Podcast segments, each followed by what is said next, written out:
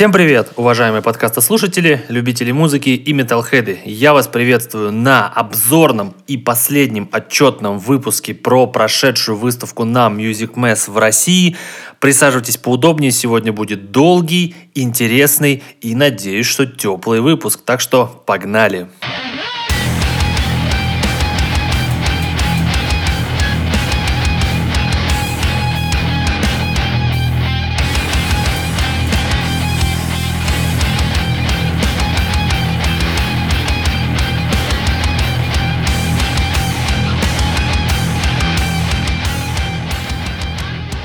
Друзья, обычно перед выпуском а, начинают рассказывать, что спонсор сегодняшнего выпуска вот тот-то, тот-то.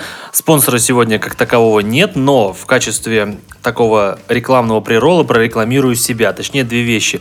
Во-первых, это мой телеграм-канал, я все-таки решился его начать вести, поэтому подписывайтесь, я там постоянно выкладываю какие-то анонсы, какие-то небольшие вещи, которые я в группу не выкладываю, люди там читают, так что подписывайтесь. И второе, это как сказать, спонсорство меня самого. Это означает, что вы заходите в мою группу, нажимаете кнопочку «Поддержать подкаст». Я собираю на замечательный студийный микрофон Blue Yeti или аналог, потому что нашлись вот люди грамотные, которые начали подсказывать мне, что можно купить за эти же деньги, но лучше. Поэтому, если захотите поддержать подкаст, поддерживайте, нажимайте кнопочку. Я буду рад любой поддержке. Так что погнали! Погнали!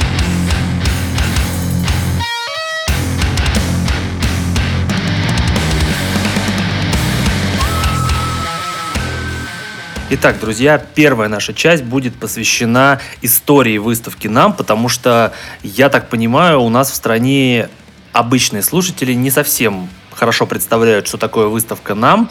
И вообще выставка нам в Россию пришла достаточно недавно, поэтому, чтобы вас ввести в курс дела, что такое выставка нам, первая наша часть будет посвящена истории этой самой выставки нам. Я думаю, это будет самая длинная часть этого подкаста, но она будет очень полезная и очень образовательная. Поэтому, когда я сам готовился, я сам очень много вещей для себя узнал, поэтому Присаживайтесь, будет много а, интересных вещей, дат и всякого такого. Но перед тем, как мы начнем рассказывать про историю выставки НАМ, она достаточно длинная, богатая, я вам расскажу в принципе, что такое выставка НАМ. Во-первых, стоит а, отметить как это расшифровывается? Нам это Национальная ассоциация э, музыкальных э, продавцов или торговцев, ну или, в общем, в оригинале произносится National Association of Music Merchants. Merchants — это торговцы-продавцы. Соответственно, это ну, ежегодная выставка, которая проводится уже больше ста лет в основном в США. Точнее, не в основном, а только в США, потому что основная выставка, которая называется «Нам Шоу», она проводится каждый год в США, начиная с 1901 года по сегодняшний день. И сегодня выставка «Нам» — это, наверное, не наверное, а как они сами пишут, это самая большая торгово-ориентированная выставка музыкальных продуктов, музыкальных э, девайсов, гаджетов и, соответственно, она посвящена мероприятиям, которые отражают нынешнее положение музыкальных технологий, представляют эти новые музыкальные технологии, рассказывают про достижения в мире звука и рассказывают про разные бренды инструментов. Поэтому эта выставка представляет большой интерес как для брендов, производящих инструменты и гаджеты, так и для музыкантов, которые являются эндорсерами этих самых инструментов. И как правило, выставка нам проводится каждый январь в городе Анахайм в штате Калифорния в Анахайм Конвеншн Центре. И сегодня это одна из двух самых больших музыкальных выставок в мире вообще. Есть еще европейская часть нам, так можно сказать, такая представительство, называется Music Mass. Это представительство, по сути, нам во Франкфурте. Это европейская торговая выставка, в которой проводятся примерно те же самые мероприятия, что и на основной выставке нам. И Первое, что я хочу вам рассказать, это о том, как появилась вообще такая выставка нам, потому что в любом случае, когда вы следите за какой-то группой, следите за музыкантом, интересуетесь его творчеством, вы постоянно в Фейсбуке и на Ютубе своих любимых музыкантов видите видеозаписи с выставки нам, где они играют на инструментах, устраивают мастер-классы, лекции. Некоторые группы устраивают даже целый концерт. Например, вот Dragon Force в 2009, что ли, 2010 году устраивали инструментальный концерт на выставке «Нам». На выставке «Нам» также проводятся и концерты и разные совершенно. Вот, например, на последней выставке был Дадарио фестиваль, где играли музыку разные гитаристы. Поэтому на выставке «Нам» проводится все, что угодно. И откуда вообще появилась выставка «Нам»? Сейчас я в это вам как раз-таки расскажу. Выставка «Нам» появилась впервые в 1901 году, когда 52 члена э, Национальной ассоциации производителей фортепиано Америки создали так называемую Национальную ассоциацию продавцов фортепиано Америки. То есть она называлась NAPDA, насколько я помню. И самая первая выставка «Нам», в принципе, то есть, как они называют ее, Annual Convention, она прошла в 1902 году, и эта выставка была проведена в Балтиморе, штат Мэриленд. И тогда были установлены членские взносы. То есть, если ты хочешь вступить в эту самую национальную ассоциацию продавцов, продавцов фортепиано Америки, то ты должен внести членский взнос. То есть твой магазин конкретно. То есть тогда же, как было, то есть в нам может, в нам, точнее тогда это называлось не нам, а NAPDA. То есть, если ты хочешь участвовать в этом, то ты должен был платить, магазин должен был платить 5 долларов, членский взнос. 5 долларов США. Вот, э, соответственно, в Балтиморе, в штате Мэриленд, прошла первая выставка вот этого э, НАПДа. И уже в 1904 году самые первые участники этой выставки э, НАПДа, они объединились. То есть на выставке э, НАМ состоялась первая ежегодная встреча Национальной ассоциации пианистов. То есть в 1904 году была как раз-таки, вот если зайти на сайт НАМа, то можно найти, что там была сделана самая первая фотография вот этих всех членов ассоциации пианистов. То есть если вы зайдете на сайт, то там вот эта старая фотография, где большое количество людей в костюмах, в галстуках, это вот как раз-таки было то, что сегодня мы называем НАМ. И спустя, получается, 8 лет членство в этой самой ассоциации пианистов, оно начало приносить какие-то первые плюсы их э, членам. Получается, нам опубликовал в 1912 году буклет э, под названием «Уход за пианино». И была предоставлена вот эта самая книжечка бесплатно каждому э, новому члену ассоциации пианистов. И это были как раз-таки первые привилегии, ну, участия в этой самой ассоциации, помимо входа на шоу. То есть, если ты, уча... если ты был членом ассоциации НАБДА, то ты на ежегодную конвенцию допускался просто так – и при этом тебе давали еще эксклюзивные э, материалы. То есть, смотрите, как бы вот между 1904 годом и 2012 также проходили выставки, просто э, я отмечаю самый важный момент. Так-то эти конвенции проходили везде, где только можно. То есть, начиная с 1901 года, они проходили в Нью-Йорке, в Балтиморе, в Баффало, в Цинциннати, в Вашингтоне, в Чикаго. То есть, по всей США проводились эти самые выставки НАБДА, то есть Национальной ассоциации пианистов. В 1917 году точнее в 1915 году, было презентовано розничное образование. То есть во время шоу «Нам» в Сан-Франциско Чарли Чаплин, прикиньте, Чарли Чаплин выступил со скетчем, демонстрируя правильные методы продажи пианино. То есть уже тогда Ассоциация пианистов Америки задумалась о том, что нужно как-то начать образовывать людей по а, уходу за своими инструментами, по вообще тому, как играть на инструментах. И вот видите, даже пригласили Чарли Чаплина. Далее, что у нас было дальше? В 2017 году нам э, способствовало музыкальному образованию, то есть они пошли дальше. Нам опубликовала брошюру, которая называлась «Музыка в твоем доме» для продвижения частных уроков музыки. То есть основным направлением деятельности нам стало музыкальное образование и честная торговля э, с этими самыми инструментами.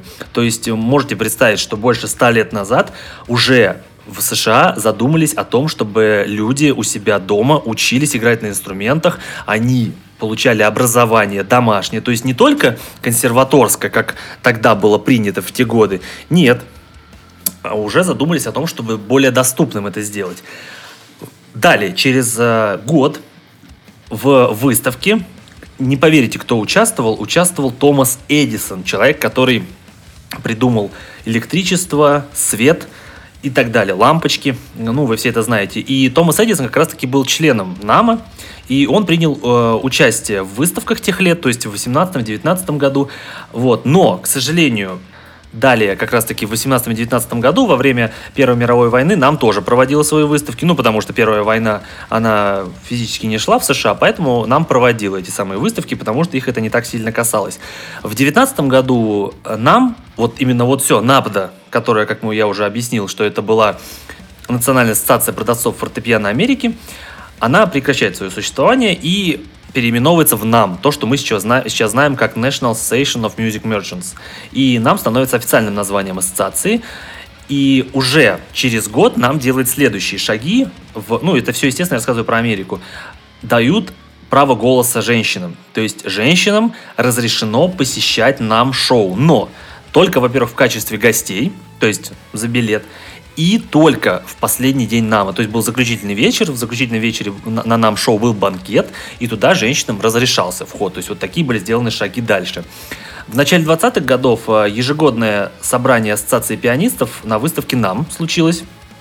И, соответственно, Национальная ассоциация пианистов, они до сих пор встречаются на выставке, что делает их встречи одной из самых старых традиций нам. То есть, прикиньте, сто лет назад эта самая Национальная ассоциация пианистов, они вот э, пришли на нам и до сих пор туда ходят. И, на самом деле, я считаю, что это здорово, что такие традиции есть и что они постоянно развиваются.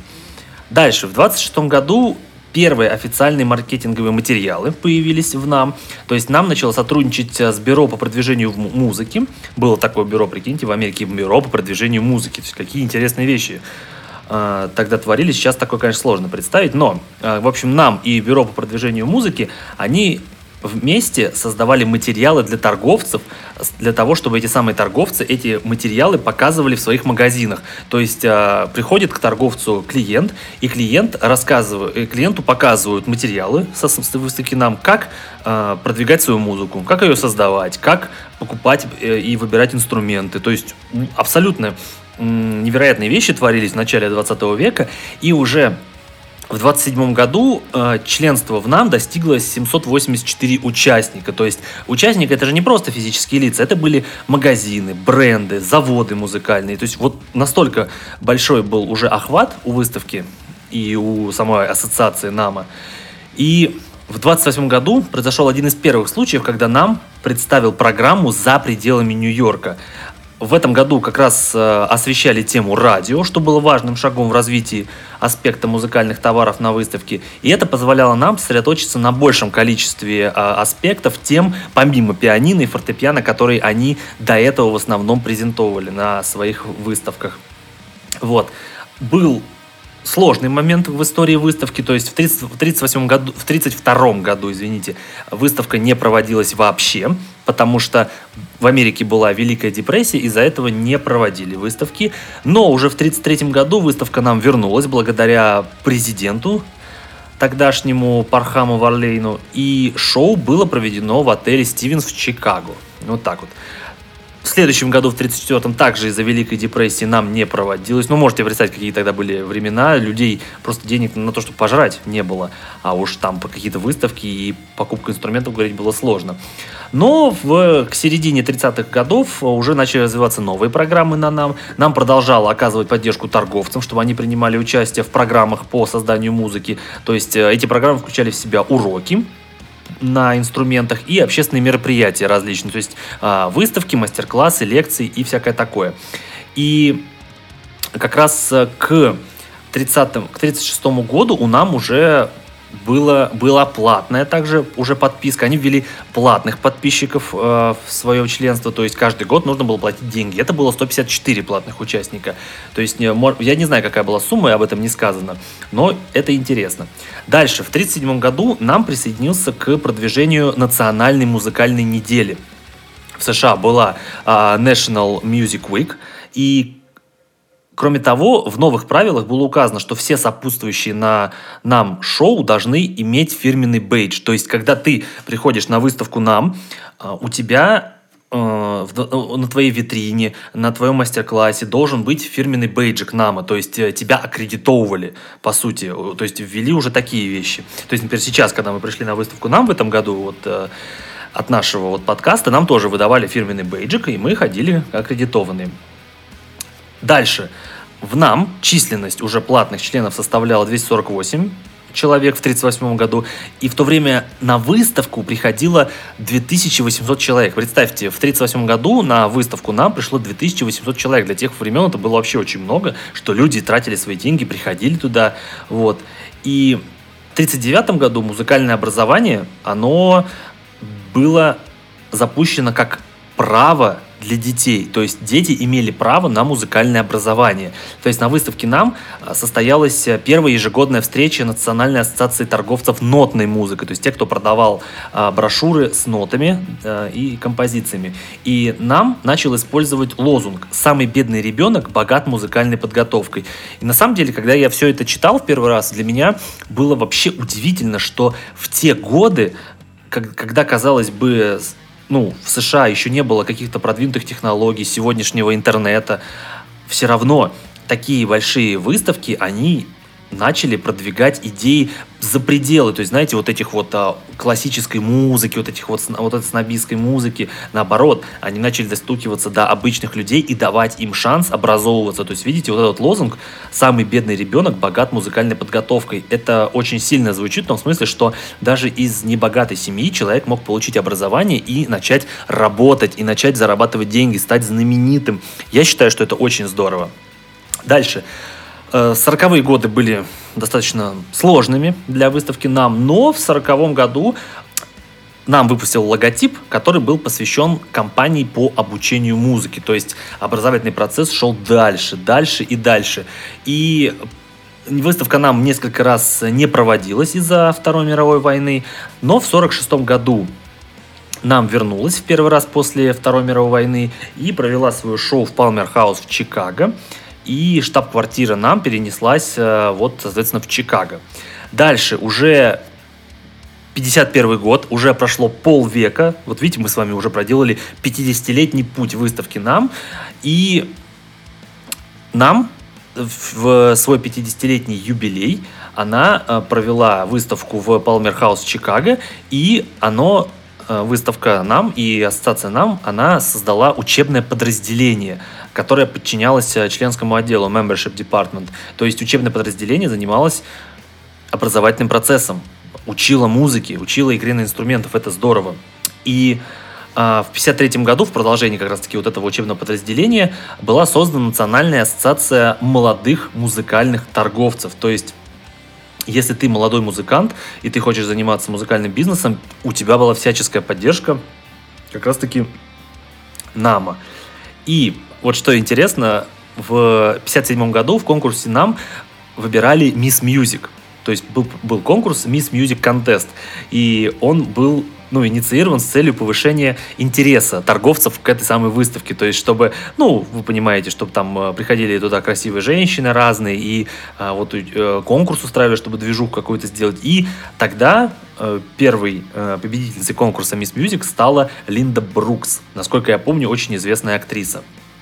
А, в 1959 году была проведена последняя выставка в отеле Нью-Йоркер, то есть нам попрощалась с городом Нью-Йорк, и на 65-й годовщине нам отчиталась о том, что а, популярность нам растет благодаря телевидению. И, кстати, на официальном сайте нам лежит древняя, как раз-таки за 65 год, видеозапись, где стоит э, журналист и общается вот как раз-таки с одним из э, глав э, НАМа, и вот он рассказывал, что типа я так рад, что вот 65 лет уже прошло, и выставка НАМ до сих пор пользуется большой популярностью, что людей приходит все больше, то есть уже тогда НАМ была очень популярной выставкой.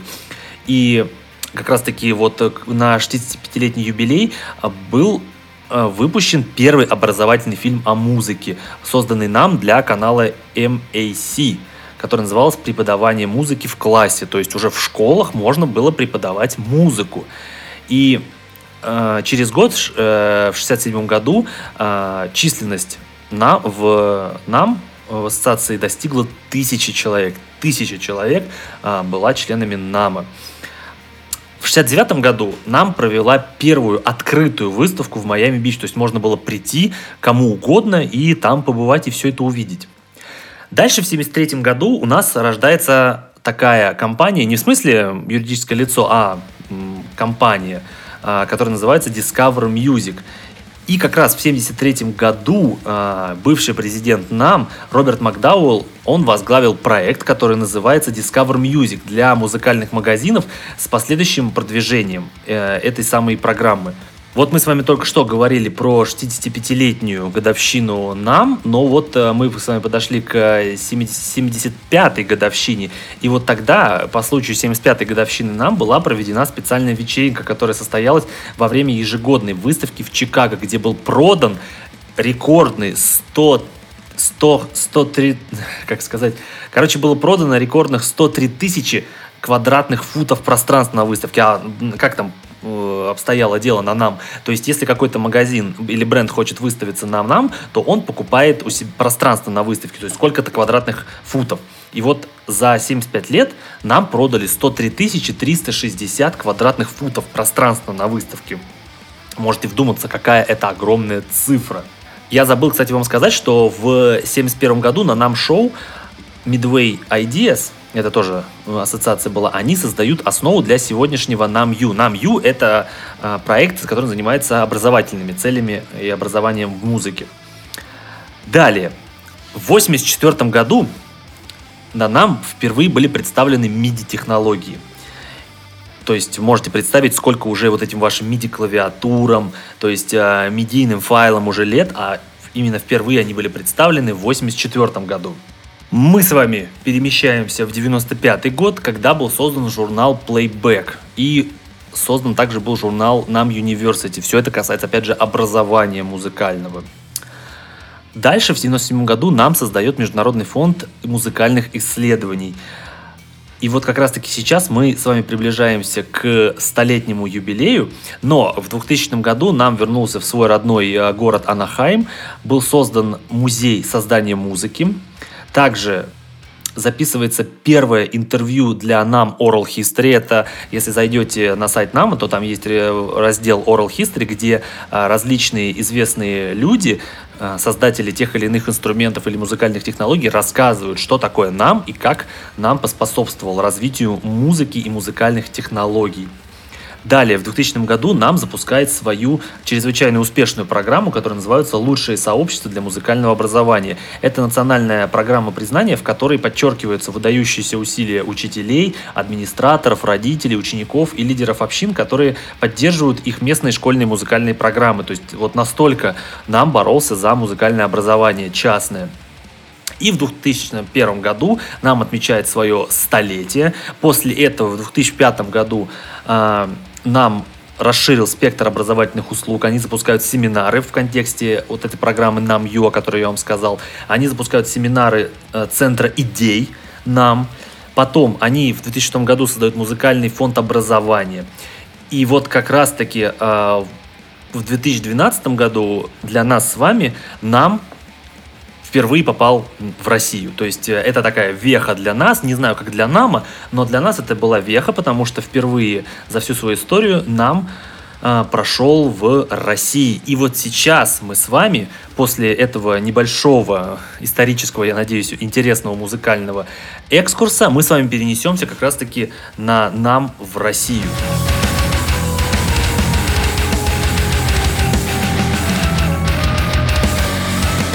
Друзья, касательно нам в России. Нужно понимать, что нам в России, оно, конечно, не совсем можно сравнить с тем нам, которое проводилось в США, потому что, во-первых, нам шоу это до сегодняшнего дня остается вот оригинальной той самой выставкой, которую в 1901 году а, основала Национальная ассоциация продавцов фортепиано. Что касается нам в России, то это немножко иное, потому что у нас это называется не нам шоу, а у нас это называется нам Music Mass. Music Mass это а, европейская также э, торговая выставка музыкальная, которая расположена во Франкфурте. И как раз таки нам объединил свои усилия вот как раз-таки с, э, с этой выставкой Music Mess и создала такое вот европейское подразделение и запустилась как раз-таки, наконец-таки, в 2012 году в России. Стоит понимать, что масштаб немного другой, потому что если мы опять сравним с оригинальным нам, то на оригинальном нам в Америке, конечно же, принимали участие самые-самые просто крутые музыканты первого эшелона. О чем я говорю? А, говорю я о самых разных. Это Кэрри Кинг, это Стив Вай, это Джордж Линч, Ингви Мальмстин, Ника Макбрейн, Мал Стич. То есть это ну, люди, которые не нуждаются просто в представлении. Также в нами участвовал и Томми Олдридж, известнейший барабанщик, и Джек Кэссиди. Кто только не принимал участие в этих самых выставках нам. Просто если продолжать э, перечислять, то если говорить о нашем с вами любимом металле, то, например, в одном только 2017 году на нам пришел и Дэвин Таунсенд, и Газ Джи, и Мик Томпсон пришел, и Крис Бродерик, и Дэйв Мастейн, и Дэйв Дэвидсон, и Джефф Лумис. Ну, то есть музыкантов огромное количество, которые приходят на нам, и для них это своего рода ритуал, для них это праздник. И мы сейчас поговорим как раз-таки о том, чем отличается российский нам, конечно же. Итак, друзья, сейчас я вам расскажу, что в итоге мы от нашего подкаста увидели на выставке «Нам». Наверное, стоит э, разделить это по дням. И давайте так, сначала я вам расскажу, что мне понравилось, потом я расскажу, что мне не понравилось на выставке «Нам» в России вот в этом году. Во-первых, было там первый раз, поэтому я не могу сказать, что то, что я там видел, это всегда такое бывает или нет. Э, буду рассказывать только то, что мы сейчас увидели. Смотрите, что мне понравилось. Во-первых, мне понравилось то, что а, за 4 дня в нам, в России, успели уместить такое огромное количество мероприятий. Ты мог найти на любой вкус все, что возможно. Просто вот одни лекции и мастер-классы стоили просто многого. Просто там была лекция вот Диметра, как вы знаете, про экстремальный вокал. Там были там были лекции про создание собственного лейбла, лейбла, про продвижение музыки, про создание музыки, про собственные бренды, как создавать собственную группу. Все там было. Про про технические особенности тех или иных инструментов, той или иной музыки. Просто можно было прийти на нам на один день и э, впитать в себя такое количество информации, что просто вот больше и не нужно. Поэтому огромное количество мероприятий, семинаров и лекций – это однозначный плюс был НАМа. Потом, что мне понравилось, то, что на НАМ пришли просто вот из тех музыкантов, кто у меня есть в ленте, вот все пришли. Просто я не уставал увидеть, э, видеть в ленте анонсы тех или иных музыкантов, что они там будут. Были даже самые неожиданные люди, даже вот э, Дима Машков из Арктиды э, с группы Андем пришли на нам. Это было для меня тоже большим удивлением. Пришел даже Андрей Ковалев из Пилигрима. Мы так э, просто вот расстроились, когда вот пришли уже домой и на следующий день узнали, что там был Андрей Ковалев. Мы так расстроились. Но, конечно же, было огромное количество наших гитаристов, известных э, барабанщиков было. То есть тот же самый Марк Миронов, Артур Осипов, был э, Дани, Даня Светлов из Аматори. То есть кого там только не было. Другой плюс э, выставки нам то, что она достаточно приветливо и дружелюбно. То есть там нет абсолютно никакого пафоса. Вообще, то есть нет такого, как ты приходишь на концерт, а, приходят музыканты, ты там визжишь, чтобы э, волнуешься, чтобы их поймать, там взять автограф, сфотографироваться выставка нам вообще не про это. Ты подходишь вообще просто к любому музыканту, просто к любому подходишь, говоришь «здравствуйте», начинаешь с ним общаться, он с тобой тоже общается. Нет там такого, что он говорит типа «ой, нет, слушай, у меня сейчас нет времени, мне потом». Нет, они выступали, там показали какой-то свой мастер-класс, все, потом они ходят по выставке, оставшуюся часть дня со всеми общаются, со всеми фотографируются, Просто вот по выставке в открытую ходил Сергей Маврин, который со всеми общался, никому не отказывал. Это было круто. То есть в этом смысле э, это такая выставка, съезд друзей, и при этом э, музыканты не только друзья для друг, друг для друга, но также и для нас с вами, для обычных слушателей. А, что понравилось еще? Понравилось то, что я не знаю, как в прошлом году, есть информация, что в прошлом году билеты были платными, но в этом году просто вот пропихивали как могли нам, и то, что это были бесплатные мероприятия. То есть ты мог зайти на сайт э, нам и просто получить бесплатный билет и ходить просто везде. Не было никаких вообще ограничений, ты берешь билет и попадаешь э, на всю выставку, во все комнаты, залы, все что угодно. А, меня удивило то, что на нам можно было получить спокойно аккредитацию СМИ. Вот вы знаете, если взять вот выставка нам, казалось бы, это международная выставка, самая крупная музыкальная выставка в мире, где э, принимают участие музыканты разного масштаба, разного калибра, и ты можешь от своего даже небольшого издания туда прийти. Вы бы знали, какое было мое удивление, когда я, э, ну, я зашел на сайт, я заполнил заявку полностью, опис, э, ну, специальному человеку, который занимается аккредитацией СМИ, и через час мне приходит э, письмо о том, что все, на вас типа, зарегистрирован бейджик. И все, мы пришли на выставку, нам дали бейджики, и мы как СМИ ходили. Но есть другой момент, который немного, как сказать, делает бесполезным эту аккредитацию, это то, что она ни на что не влияла. То есть она, возможно, она могла влиять на взгляд, э, не знаю, каких-то брендов или музыкантов на тебя. То есть если ты уходишь с бейджиком, то, возможно, они тебя как-то посерьезнее воспримут. Хотя с практической точки зрения это ничего не меняло. Мы проходили э, на все мероприятия наравне с людьми с обычными билетами, и то есть никто не был в приоритете, в приоритете, никто, то есть все были одинакового положения. Поэтому, с одной стороны, классно, что нас сделали как бы официальными СМИ, с другой стороны, по факту это оказалось абсолютно бесполезным. Но, что я могу сказать? Вот отношение э, организаторов нам к людям в чем? То, что у меня подкаст небольшой, это факт. У меня подкаст только начинающийся, но отношение организаторов даже вот к, на, к моему подкасту было невероятно крутым. То есть мне спокойно написали письмо, сказали, Евгений, позвоните мне, там вот менеджер специально э, сказал, позвоните мне, мы разберемся. Мы пришли, она вытащила бейджик, сказала, типа, вот вам бейджик. На что мы сказали, так, стоп, а где вот на моего оператора? Ну, со мной жена ходила. Она такая, ну, только один же надо было. Нет, я показал письмо, где я сказал два. Она развернулась, пошла, сделала бейджик также и моей жене. То есть человек понял, что он косякнул, он все исправил. Но при этом, и при этом просто нам дали аккредитацию. Если вот зайти на сайты наших организаторов концертов, те же Спика, то это просто жесть. Вы просто не представляете, насколько отвратительный подход организаторов концертов. Просто они пускают к себе на концерт там в 500, в 1000 человек только те издания, у которых есть постоянная уникальная активность от 20 тысяч человек, вы прикиньте, то есть какая-то гребаная спика просит, чтобы ты ей скидывал скрин со своим трафиком, со своей статистикой, чтобы ты говорил, что вот я там популярный, и только тебя популярного пустят. И при этом они пишут, что мы не обязаны вам говорить причину отказа. То есть вот, вот эти наши организаторы концертов просто, во-первых, они ни хрена не делают для того, чтобы разрекламировать концерт таким образом, чтобы туда пришло больше людей, продалось больше билетов, чтобы они на этом больше заработали. Они ни хрена для этого не делают, но при этом они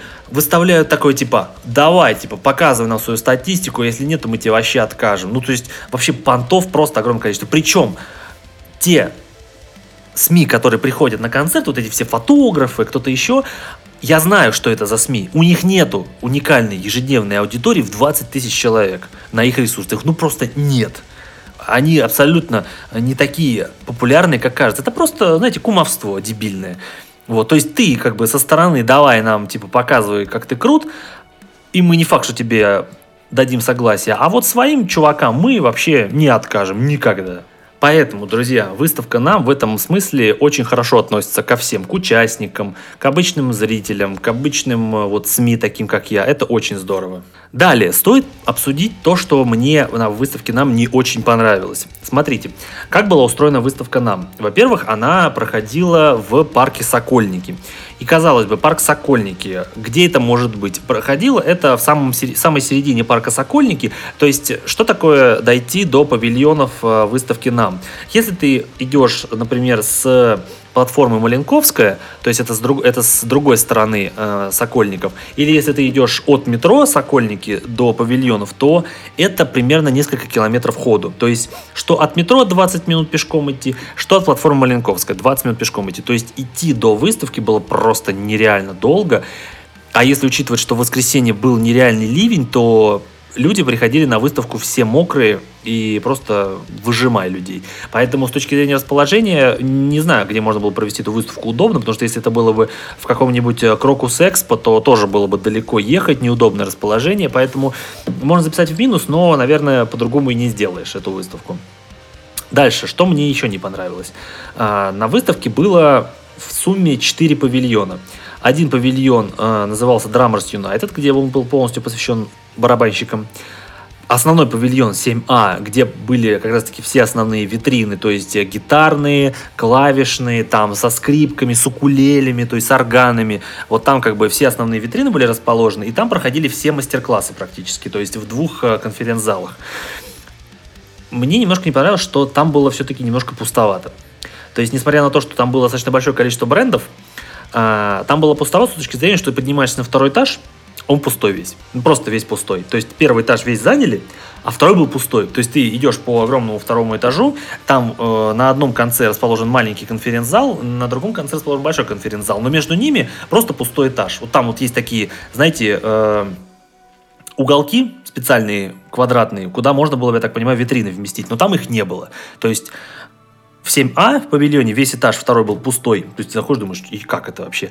И когда мы пришли в барабан, барабан, э, барабанщиком, у барабанщиков было, наверное, пол павильона всего занято. То есть ты приходишь, проходишь одну, одну часть павильона, вторая часть э, павильона пустая. А, другой павильон, который э, был 4.1, там проходила регистрация людей, и там был, была выставка про Light Sound. Там как раз-таки рассказывали про освещение музыкальное, про музыкальные технологии разные.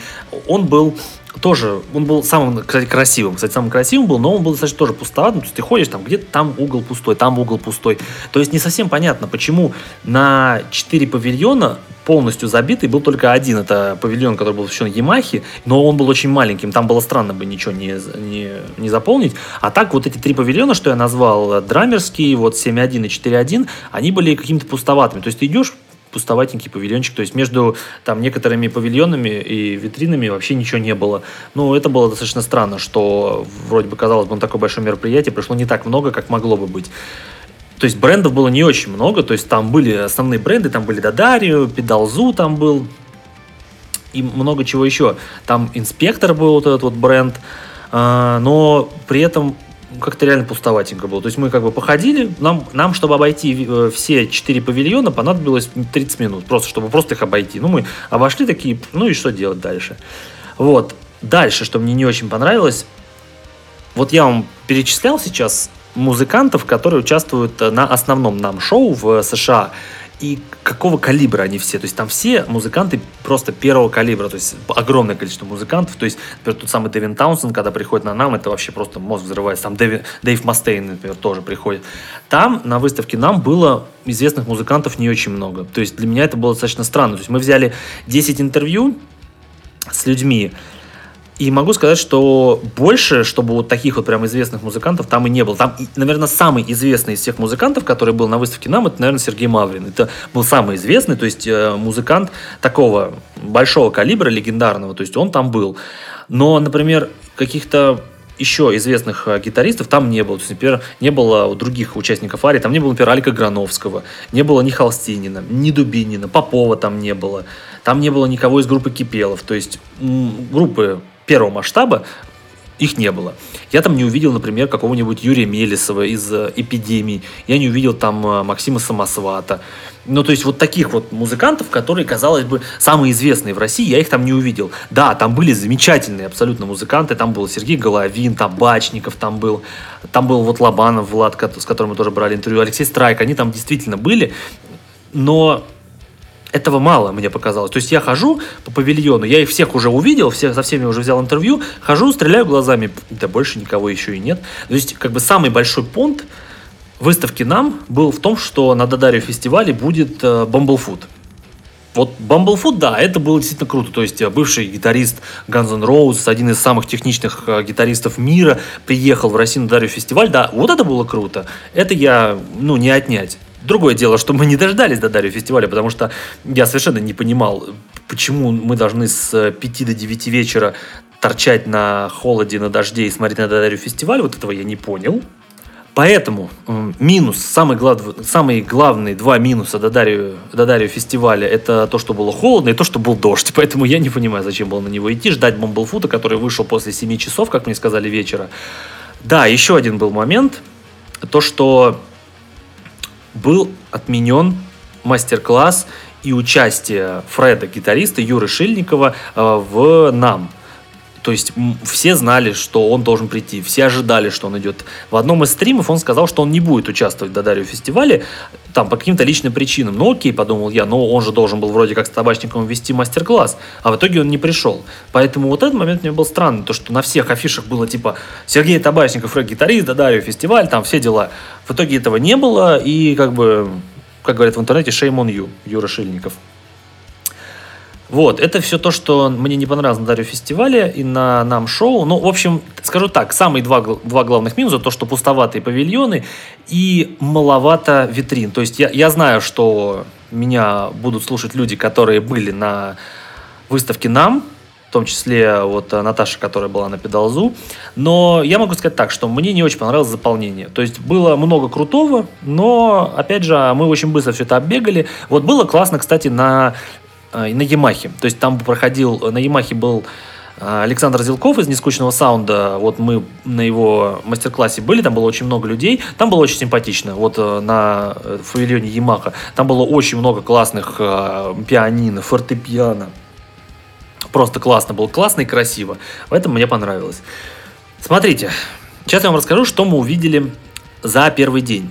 Э, мы не посетили выставку про Light Sound вообще, потому что мы просто ну, не успели. Это был вообще просто жесть, э, что мы бегали, снимали там, там, там снимали, и поэтому на Pro Light Sound вообще не смогли попасть. Хотя было, блин, блин классно. Там очень был... Там, причем на Pro Light Sound был самый большой павильон э, выделен, и там было очень красиво. Просто классно. Если вы смотрели первое видео, то я как раз таки находился в павильоне 4.1, где Pro Light Sound проходил.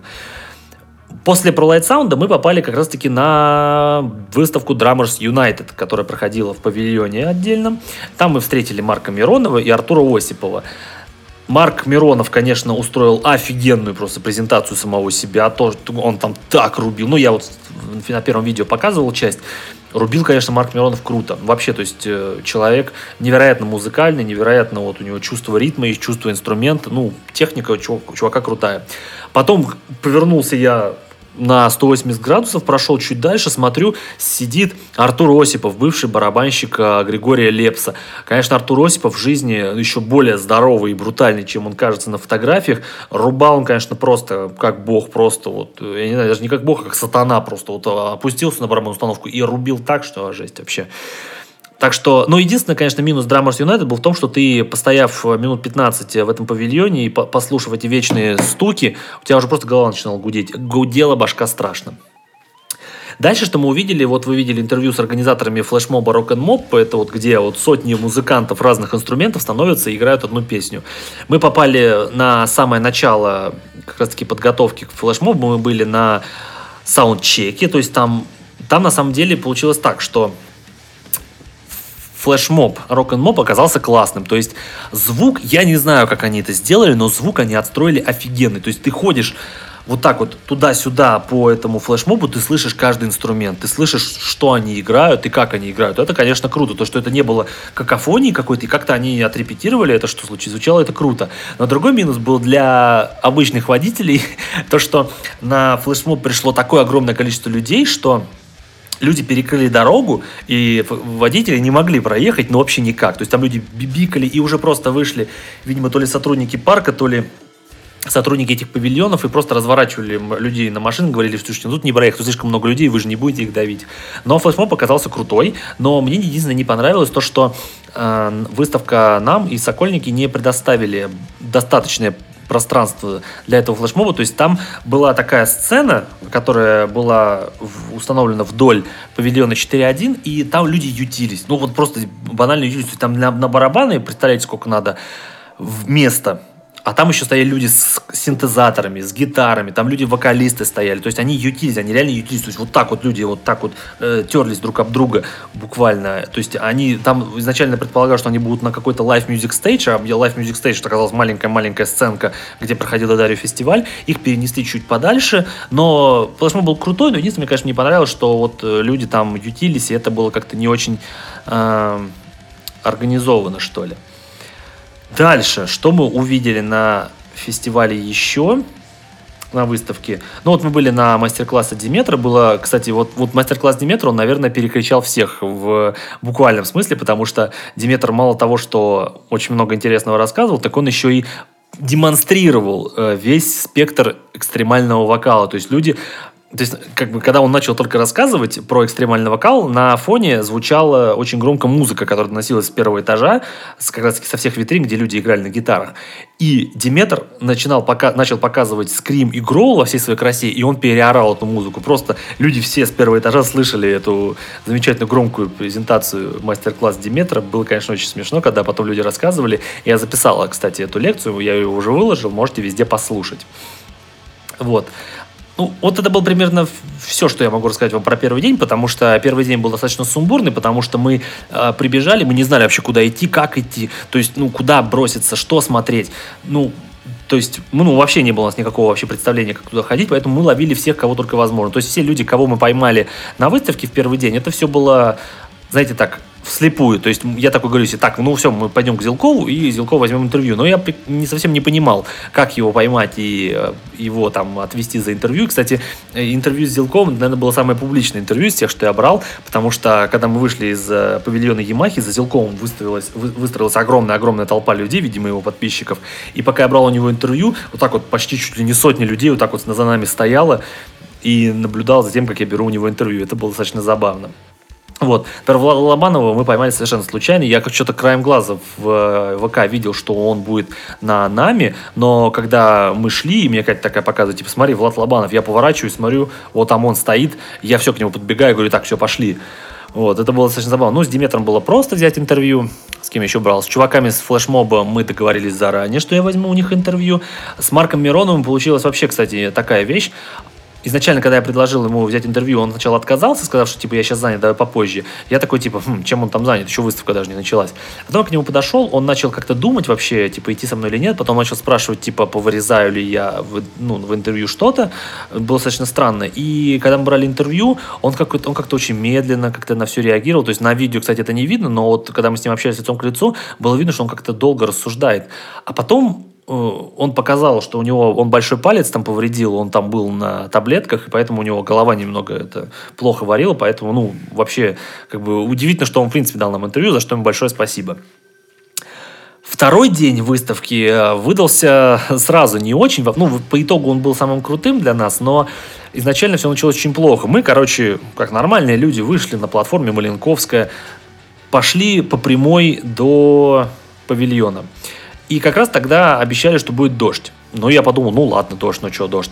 Но когда мы, на, когда мы шли с Катей от платформы и на, на начале нашего пути повалил ливень такой, что ни один зонт просто не мог спасти. Ну реально просто вот мы шли и нас зонт вообще не спасал. У нас все, то есть э, вот во-первых, дорога была до Нама была плохо асфальтирована, то есть мы одно время шли по грязи, по лужам, то есть пока мы шли до выставки, мы промокли искать просто полностью. То есть не было на нас вообще живого места. У меня вся кофта промокла насквозь, штаны все насквозь, обувь вся вот так вот хлюпала рюкзак за мной был, когда я на, по приходу домой э, скинул с себя рюкзак, я обнаружил, что он весь на, насквозь мокрый. У меня документы испортились в рюкзаке, но благо они были все ненужные, а все нужные были в файликах, и они не пострадали. Но в итоге все было насквозь мокрое. Просто, но вот мы еще удивляемся, как мы не заболели. А в тот день было еще очень холодно, поэтому, когда мы прибежали на выставку, в павильон 7А, мы себе сразу сказали, что мы с павильона 7А вообще не выйдем. И мы такие начали думать, что делать. Пошли с ней сушиться. То есть буквально сушиться, просто я вот так вот стоял над этим э, сушильным аппаратом и просто вот так вот себя. И, кстати, я был один, не, не один такой я был, потому что люди все прибегали просто вот как угорелые, все были мокрые, все были просто замучены уже ходьбой по этим сокольникам.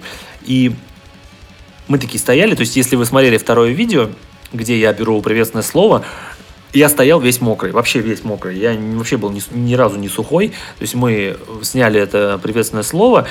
И просто стоим такие, думаем, блин, что делать? Уже, ну, реально, сил никаких нет, мы замерзли, все мокрые, и думаем, что делать? Я говорю, слушай, ну, раз мы пришли, то отрабатывать надо. И все, и мы собрались как-то силами, Пошли, все, я, короче, отловил табача, сказал, табач, все, давай пошли интервью делать. Я выловил Головина, сказал, давай интервью. Страйка тоже такой вылавливаю, говорю, давай интервью. Они все такие сказали, типа, ой, слушай, давай попозже, у нас сейчас там автограф-сессия, потом еще что, давай попозже. Ну, я расстроился такой, думаю, блин, что делать? Пошли на мастер-класс Маврина. Но мы его полностью не смотрели. Пришел, короче, Маврин, я к нему подошел, сказал, сказал, типа, слушайте, давайте мы с вами интервью после мастер-класса возьмем, все хорошо. В итоге, когда мы выходили э, перед началом его мастер-класса из э, конференц-зала, я увидел Дмитрия Кузьмицкого, организатора гитар-батлов. Я к нему подхожу, говорю, о, привет, все, давай интервью. Все, и мы, кстати, с ним первым самым записали интервью, было очень интересно, ним мы потом поговорили с ним еще за записью. То есть, скорее всего, мы нашим подкастом поедем на следующий гитар батл и будем снимать бэкстейдж, будем снимать сам батл, интервьюхи, то есть все будет классно. То есть тоже, знаете, такой интересный будет опыт. Все, после этого началась неожиданно какая-то вообще дико масштабная автограф-сессия у Головина, Страйка и у Табачникова. Они там с кучей людей фотографировались, что-то брали интервью. Ну, вообще жесть. И первым, кого я уже выложил, я говорю, Табач, давай пойдем уже интервью сделаем. И с Табачом мы сделали. На самом деле Табач, он так это перед записью по записи так кривлялся. Я на самом деле теряюсь, когда люди, люди начинают кривляться.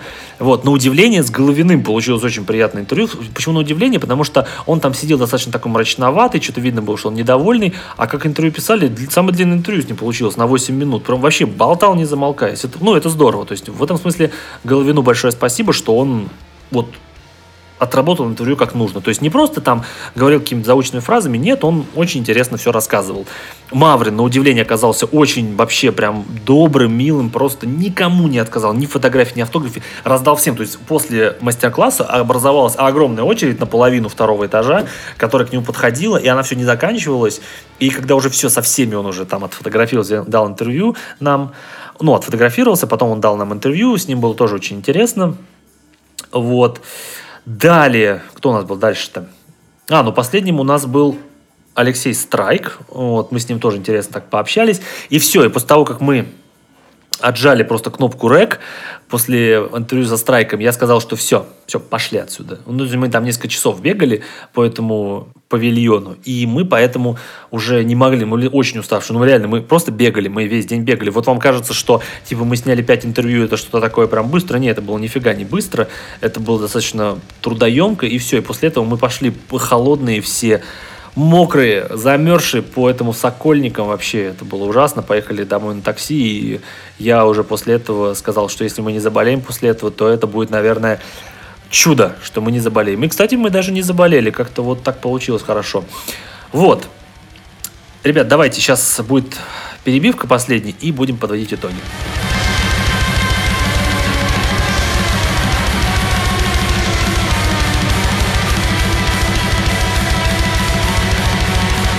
Друзья, я надеюсь, что вам мой сумбурный достаточно выпуск подкаста про выставку нам понравился. Я надеюсь, что я вас заинтересовал и хоть немного приоткрыл завесу тайны, что такое выставка нам и на, выставка нам в России, потому что, ну, сложно на самом деле в один подкаст уместить вообще всю историю выставки, потому что, если так посчитать, то с 901 года выставок нам именно только в США проводилось, ну, больше 90 штук каждый год, ну, представьте. Поэтому я надеюсь, что вам было интересно. Я уверен, что в следующем году мы также пойдем на выставку нам. Я надеюсь, что вы подпишетесь, поставите лайк, прокомментируете, скажете, Женя молодец. А если не сделаете так, то я буду думать, что вам не понравилось. Так что, друзья, всем спасибо за прослушивание. Подписывайтесь, обязательно пишите мне хорошие вещи. Вот. И всем спасибо за внимание и всем пока.